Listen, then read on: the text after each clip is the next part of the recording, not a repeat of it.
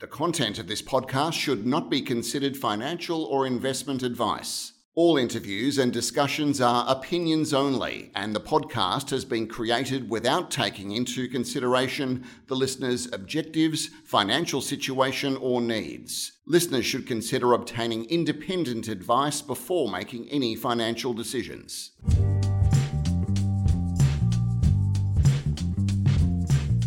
Hi everyone, welcome to this edition of Stock Doc. I'm Dr. Nigel Finch, and today my guest from Lower Manhattan in New York City is Alex Radke. Alex is the US General Manager of Operations for ASX listed company Heramed, whose ASX ticker code HMD operates in the telehealth solution space. It has some digital tools and uh, comprehensive home care based approach that really focuses on caring for pregnant women. Um, I want to walk through uh, Alex's role, um, which is very key at the moment in terms of their US market entry strategy. But uh, Alex, before we get to uh, the business of Heramed, given that you're in New York City and these are very troubling times with COVID 19, I'm just wondering whether you could take a peek out of your uh, window there and tell us what you see in New York right now. Uh, thanks, Nigel, and thanks for having me on. Um, you know, it's a bit of a strange time here in New York City. Typically, the city here is filled with a vibrancy and an energy that's really unmatched anywhere in the world. And so, normally, you're seeing tourist destinations such as Times Square, Soho, or the World Trade Center just bustling with tourists. And the other day, I took a bike ride and a run uh, up through those places, and they're completely empty. And so it's got a bit of an eerie feel to it all. And actually, if I look out my window, I can see the World Trade Center. And, um, you know, it offers a glimmer of hope, but at the same time, you notice just the lack of energy uh, that exists here. And you walk down in Soho, normally where there's all the high end shops and everything, and there's boarded up windows almost all over the place. And so it's got a very, very strange feeling here. And, uh, you know, it's been that way for a couple weeks. Um, if you watch the governor's press conferences, it seems to be that we're nearing the peak. And so think there's a glimmer of optimism over on the hillside now, but uh, certainly a strange time to be in New York City, that's for sure. Yeah, absolutely. So, Alex, look, thank you for that. Um, those observations. Um, I want to just get into into Heramed, and um, uh, but before we do that, uh, I'd like to know a little bit more about your experience in the US US healthcare system because you've had a, some pretty varied roles across the whole spectrum in US healthcare. Is that right? Yeah, that's correct. So I've got sort of a uh, very atypical and circuitous route to where I am today. Um, I have a degree in systems engineering. My first job, which is always my kind of fun fact and icebreaker things, that I was actually a coal miner, was my first job before I got to healthcare. Uh, then I did some management consulting, and then I jumped into healthcare, where I worked for the biggest health system in the state of New York, Northwell Health. Uh, Northwell's got uh, 23 hospitals, $12 billion top line in revenue. It's the largest private employer in the state of New York with about 73,000 employees. And so when I first started there, I was doing a lot of projects uh, on the operational side. So I got exposure in the operating rooms. I've been in emergency departments. Uh, I've done projects through hospitals, transitioning programs from one hospital to another, uh, as well as helping any kind of uh, operational based project where we're looking at some kind of efficiencies.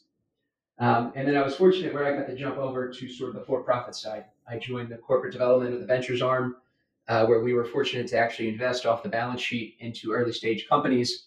Um, so I got to help startups kind of navigate uh, the complex bureaucracy of U.S. healthcare. And so I got a keen understanding of what it's like to be a resource-constrained small startup uh, coming into a big behemoth that is uh, quite complex and bureaucratic. And uh, in addition to that, I oversaw international healthcare. So I got to see what it was like to work in other markets and see how other countries uh, set up their healthcare infrastructure, which I think really plays into uh, Heramed's U.S. market entry strategy here because it really, you know, the U.S. market is quite different for a developed country. Uh, not so much on the provider side. You know, for the for most Western countries, we deliver care from doctor to patient relatively similar, but the really big difference is on the payer side, and that's where I think the key focus in this presentation and uh, our U.S. market strategy uh, really plays into that. Very good. To to to um, to what extent has your solution been clinically validated in the US, and um, and and and what approvals have you obtained for the US market? Yes, we've been very, very fortunate. Um, we have partnered with the Mayo Clinic, which those outside of healthcare that are unfamiliar, the Mayo Clinic uh, is the number one healthcare system in the world. Uh, it's certainly the number one in the US. It also operates a number of international facilities for uh, well known companies all over the world. And so it's sort of the gold standard of care. And uh, it even has its own Netflix documentary uh, chronologizing the, um, the history of the Mayo Clinic. And it's quite unique in its history there. So we're very fortunate to have them as partners. Uh, they started on a project called OB Nest, which uh, I myself am a single bachelor. I do not have kids, so I've never had the pregnancy process uh, experience myself. But from what I understand, it's quite cumbersome with a number of visits to the physical doctor's office uh, before you actually deliver the child. And so, what Mayo wanted to see is if they could actually deliver a number of those visits instead of in person, do it virtually. And they proved that thesis. They showed that there was no decrease in clinical outcomes, and there was actually an increase in satisfaction. And so, having that partnership and being able to leverage and utilize sort of their learnings from that as our partner has been tremendous. Uh, in addition, we also just back in November got FDA clearance for our device. And so we have sort of one of the first in the market that is digitally connected and enabled wireless fetal heart rate monitors. And so with the FDA clearance back in November, that allows now for professional use. And alongside with our partners at the Mayo Clinic, we're currently doing additional clinical trials and testing to resubmit to the FDA again to then become the first of its kind to allow for at home use. So that means a pregnant woman could be sitting at home and she can collect the, the fetal heart rate of her unborn child and get medical grade quality data that then could be submitted to a provider and completely autonomously on their own. And that would be uh, the first of its kind to be able to do so. It's a, it really is an amazing advancement in, in technology. And we can see that there's likely to be, you know, aside from the convenience factors, but, but very much, you know, reductions in cost and um, um, but without any detriment to the maternity care outcomes. Well, that, that's certainly the thesis. So it's very encouraging to see. And I think Mayo is an incredible partner for you to be working with. Um, for many companies that are tackling market entry strategies in the US, whether they're in healthcare or not, um, some say that a successful market penetration strategy for the US really involves building 52 separate strategies, really one for every state and jurisdiction I mean, to what extent are you likely to adopt different strategies to deal with the enormity of the market? Yeah, so the US is quite a big market. I mean, you're talking about just under 4 million births a year, and the maternity space is about $111 billion. And US healthcare at large is $3.6 trillion, which roughly 20% of our GDP. And so it's just a, it's a very, very large market. And I think when you talk about market entry strategies, particularly in healthcare, there's a bit of a challenge. You see, at the federal level, we set guidelines and policies that basically set the baseline regulatory environment. But then each individual state then can enact additional regulation. So what does that mean? So that means that a doctor that is licensed in the state of New York cannot treat a patient from an additional state. Now, when telehealth became a thing, that obviously became quite a challenge because you can't really dictate whether or not a patient takes their cell phone across state lines. So they've sort of advanced that a little bit, but it's still a bit of a gray area. Now, fortunately for what we're looking at here, there are ways around that. And you're right, there is sort of a 50 state strategy that we could do. And that's sort of phase one and something that we're looking at, uh, you know, advancing the relationship with the Mayo Clinic because they're really focused in, in one major metropolitan area. But we're also evaluating opportunities to look at national telehealth players that would then be able to partner with that to then look at a entire national plan. And I think the latter piece of that is if we sequence this correctly, we can get to that piece. And that's really where the commercial upside is. So the US market has an absolutely, you know, staggering size. Um, you know, 111 billion dollars uh, just in maternity health. But I've understood from your announcement that uh, the US also has the highest maternal uh, mortality rate in the developed world. I mean, that just seems, you know, it's rather, you know, incomprehensible given um, what we understand in the West to be the US healthcare system. Can you tell us about what are the drivers behind this? Yeah, and I think it's quite uh, it's quite upsetting as a human to be able to, and as an American, uh, to be in that statistic. And I think that is just one of the biggest drivers for innovation. Um, I think there's a couple drivers that are happening to that. One is we have these issues of maternity care deserts. Um, we unfortunately have certain, mostly rural places that just don't have the financial capabilities to maintain a full size hospital or maintain a full size workforce, and therefore have been closing at record pace. And so you're sort of seeing this aggregation now of hospitals only in major metropolitan cities, which, if you live far away, is quite a challenge to get to. And so that's number one. Uh, number two is looking at those that are coming in the pipeline of medical students getting into the OB profession. And looking at the current trends of the number of births, we don't have enough OB doctors that are going to be able to service future births. And so those are sort of the driving forces that we're looking at now that technology can obviously play a huge role in both supplementing the OB doctor and then also being able to reach those in rural places that don't have great access to care. And so that's sort of where this technology piece, I think, comes into play. Now, the challenge is going to be the regulatory environment behind it. But one of sort of the uh, you know, unfortunate positive externalities of the COVID crisis has been the rapid deregulation of some of these uh, telehealth policies that sort of restricted uh, the adoption of telehealth models and these new care models now, whether or not the federal government is going to continue those after is yet to be seen. Although I can tell you anecdotally from talking to some of my doctor friends, they have been thoroughly impressed with the convenience of being able to use virtual care. You know, these were people that were traditionally resistant to using these new ways of communicating to patients, but now that they've been forced to, they're sort of saying, well, I don't know why I don't do this more often. It's kind of great to sit here in my living room and be able to see patients all day. So um, I'm kind of curious myself to see on the other side of this COVID crisis, you know, what the new status quo is. Um, but unfortunately, with those those maternal outcomes, uh, that's something we have to take a big hard look at as a country and to be able to do better. And I think that with the Heramed solution, it will allow us to reach more people that traditionally, you know, the face-to-face visits have been unable to reach. So certainly, the technology seems destined to be successful you've got expectant mothers who would, for a variety of reasons, look to adopt this. Convenience and um, potentially cost could be one of them. You've got doctors who are um, starting to see the ease of use and the reliability of the system. So all of those factors are good, but at the end of the day, someone's got to pay for it. Can you talk about the the payer model in the US and, and, and how that works in terms of healthcare reimbursements and uh, insurance and the like?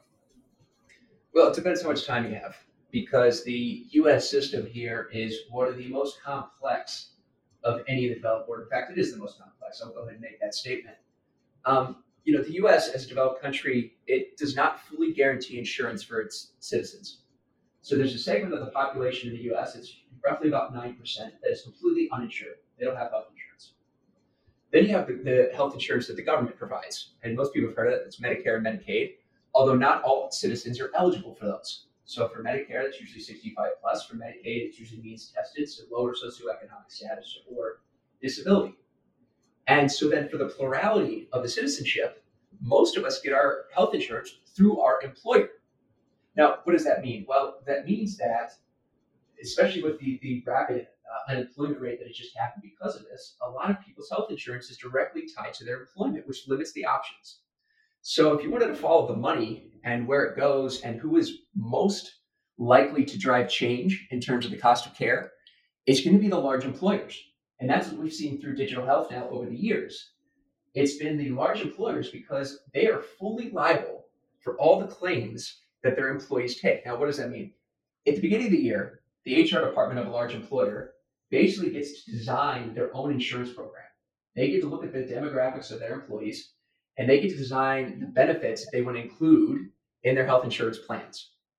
But then as that year goes on and their employees use that health care, that company is fully liable to pay for all those claims.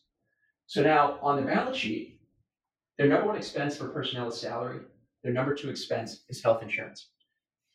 It is extremely in their benefit to not only drive down the cost but then also obviously have a healthy workforce. You know, make sure that they're productive, make sure that they're returning to work, making sure that they're contributing to the company. So over the course of the, the long enough commercial cycle, our ultimate goal is to get to that level where we find sort of a early adopter that is looking to drive maternal benefits to their employees and be able to get them. So that's sort of the, the, the payer piece of this is what really confuses outsiders uh, that aren't used to the healthcare market. It's incredibly complex. Um, but ultimately, ultimately, you want to get to the insurers because they're the ones with the deepest pockets, and they're the ones with the motivating force to drive down the cost of care.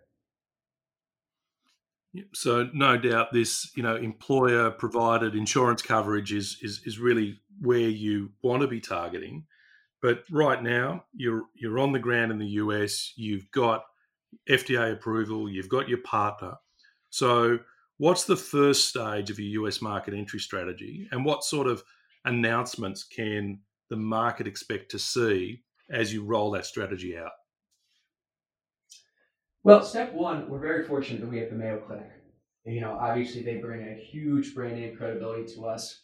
They have been tremendous partners uh, in, in aligning with us and sharing their learnings and what they've done. So having that partnership, advancing that partnership, and doing more with them. We have a clinical trial underway with them to gather more data for home use, uh, which is very exciting. I would say the next part of that is finding uh, additional clinical partners. And that's either a large hospital system or that's a small professional organization, or that's a nonprofit. Pretty much every disease condition here in the US has an aligned nonprofit that's sort of the leading voice that influences policy here in the US. And so being able to align with those sort of organizations to up our credibility is step one. Um, making sure that the clinicians buy into this, because if the doctors don't want to use this and they don't think it's good, then it's unlikely that the insurance companies or anybody else sort of in the healthcare environment is able to use it. So continuing to advance the Mayo relationship, identifying and strengthening additional clinical relationships, getting this thing in the hands of providers to make sure that it, you know the new product features, the product roadmap aligns with their use cases.